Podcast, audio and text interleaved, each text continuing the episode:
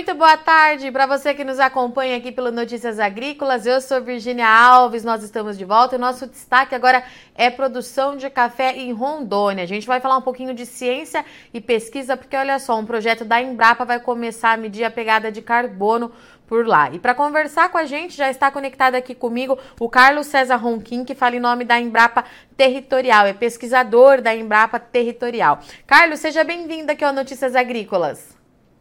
Oi, Virginia. Boa tarde, tudo bom?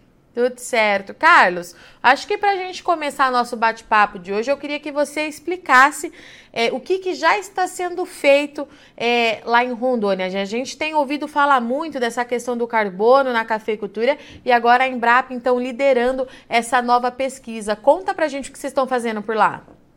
Tá. Bom, ah, nós vamos determinar o carbono, o estoque de carbono das plantas de café em Rondônia. São 15 municípios que representam as matas de Rondônia. Nós vamos determinar o café no corpo da o carbono, no corpo da planta e também no solo. E também vamos fazer um inventário. Porém, essa fase ainda não iniciou. Provavelmente iniciaremos no, até o fim do ano. O que nós iniciamos já foi o mapeamento das áreas de café. Na verdade, todo o uso e cobertura da, desses 15 municípios. É o que já foi iniciado. Nós vamos fazer, primeiro, para ter umas estatísticas mais confiáveis das áreas de café de Rondônia, que não existem ainda, e também vamos fazer a mudança de uso e cobertura. O que é isso? É as áreas de café que existem hoje e áreas de café que existem há dois anos atrás uh, e em 2008 do Código Florestal. Então, é para atender às leis ambientais do Parlamento Europeu de dois anos atrás e do Código Florestal. Para quê? Para tentar mostrar que essas áreas de café não estavam, não foram desmatadas áreas para esse plantio de café. E sim, ou já eram áreas de café que já foram desmatadas há muito tempo, ou são áreas de pastagem que agora estão ocupadas com café. Carlos, então é, essa demanda dessa pesquisa vem direto do mercado, principalmente do mercado internacional é para a gente conseguir responder esses compradores que os robustas amazônicos não são é, provenientes de, área, de, áreas que foram de, desmatadas, é isso? É, na verdade não foi uma demanda que veio deles, mas o, o projeto uh, ocorreu justamente para justificar isso, tá. que os cafés de Rondônia são sustentáveis, que provavelmente nós acreditamos que eles sequestram mais carbono do que emitem, e durante a execução do projeto, você vê que essa lei do, do Parlamento Europeu é, apareceu esse ano, e uhum. nosso projeto já está sendo elaborado há algum tempo entre a Embrapa Territorial de Campinas e a Embrapa de Rondônia, desde o ano passado.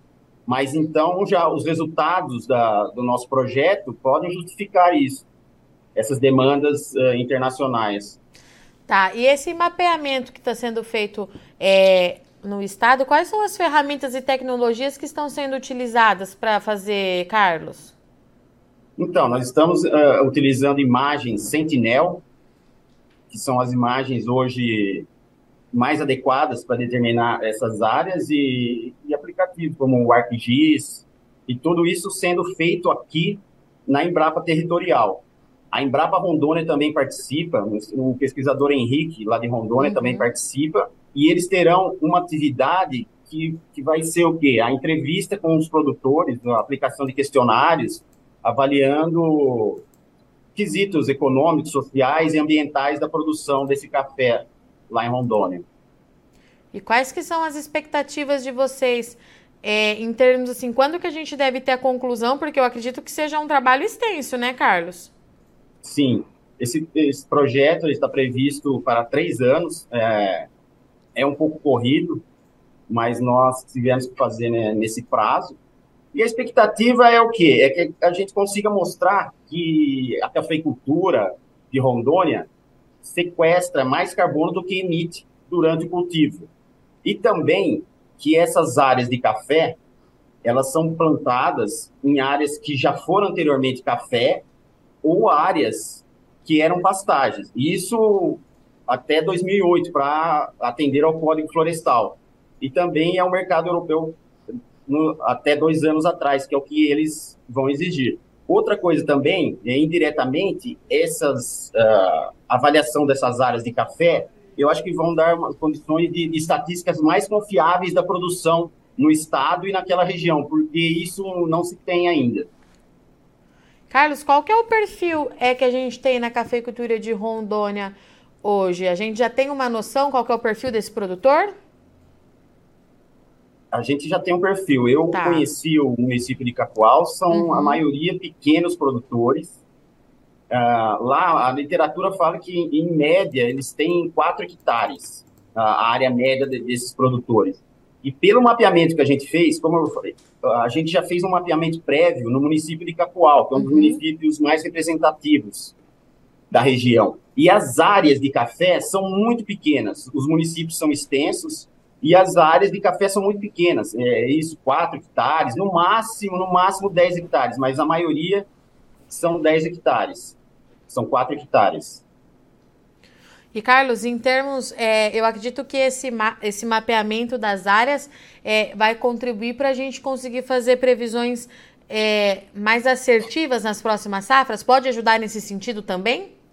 Sim, claro. É, porque aí a gente ter, vamos ter os dados exatos da produção. Hoje são feitas estimativas pela Conab, pelo uhum. IBGE. Até a Conab ela, ela não é parceira no projeto, mas eles querem se aliar a nós para ter uma estatística mais confiáveis dessa produção. É, em, Cacoal, em, em Cacoal mesmo, a, as áreas de café hoje representam só 1% do município. Enquanto você tem 50% das áreas que são pastagem, o café representa 1%. E você imagina que você o mercado europeu, quando se fala de Amazônia, eles têm medo que se fala nessa expansão das áreas de café e vai destruir a mata. Você imagina que se triplicar a área de café nessa região, que supondo que Capoal representa toda a região, vão ter a mesma quantidade, você vai ter 3% de café nesse município, que não representa quase nada, em vista da, da, das pastagens que hoje já representam 50% das áreas. E Carlos, é, essa troca com o produtor, ela já começou a acontecer? O que, que eles estão achando é, desse levantamento? A gente já tem esse feedback do lado de quem está no campo? Nós temos contato com a Caferon, que é a tá. Associação tá. de Cafeicultores. Eles também fazem parte do projeto, até estão inseridos no projeto, estão dando todo o apoio a nós, mas ainda não se iniciou a fase de contato com os produtores. Carlos, quando você acha que a gente pode conversar de novo para ter uma atualização aí dessa pesquisa?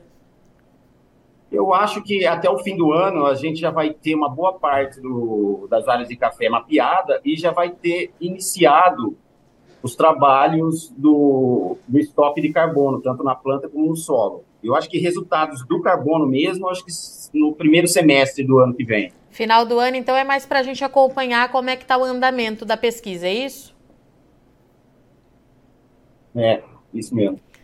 Perfeito. Carlos, obrigada, viu, pela sua participação e disponibilidade em falar aqui com a gente. Qualquer novidade que tiver por aí, é só acionar. A gente tem muito interesse é, em noticiar essas boas iniciativas, sempre embasadas em ciência e pesquisa. Obrigada, viu? Obrigado a você. Portanto, então estivemos aqui com Carlos César Ronquim, pesquisador da Embrapa Territorial, que faz um trabalho em conjunto com a Embrapa Rondônia. A gente começou então por lá é, a medir o estoque de carbono, né? Esse trabalho, essa pesquisa está no início, de acordo com o Carlos, é um trabalho que vai durar aí pelo menos três anos, está numa fase de mapeamento para a gente entender aonde estão é, essas lavouras de café dos robustas amazônicos e a partir de então, então, é, nesse segundo semestre, até primeiro semestre do ano que vem, começa a medição desse carbono. Essa é uma resposta muito importante para o mercado internacional. Você vem acompanhando aqui no Notícias Agrícolas, principalmente o mercado europeu está batendo muito nessa tecla. Tem é, novas leis já entrando em vigor e a gente vai precisar de alguma forma comprovar que essa cafeicultura é sustentável, como a gente já sabe que ela é feita, mas que precisa de certificação e dados concretos. Então é isso que a Embrapa é, territorial junto à Embrapa de Rondônia está buscando e esse trabalho começa agora. Para os produtores, isso é uma oportunidade de abertura de mercado. É, os robustas amazônicos vêm ganhando bastante destaque, principalmente quando a gente fala nos concursos de qualidade. É uma bebida nova que chega no mercado, está todo mundo tentando é, buscando entender e conhecer melhor, mas fato é que tem agradado o paladar e essa demanda ela tende a ficar mais aquecida, então é mais uma região produtora ali é, do Brasil que se destaca pela produtividade, volume, qualidade e também sustentabilidade a partir desses dados, então, que serão gerados pela Embrapa Territorial, que fica aqui em Campinas, e a Embrapa de Rondônia, tá certo? Eu agradeço muito sua audiência e companhia. Eu sou Virginia Alves, mas não sai daí, que já já a gente está de volta. É rapidinho.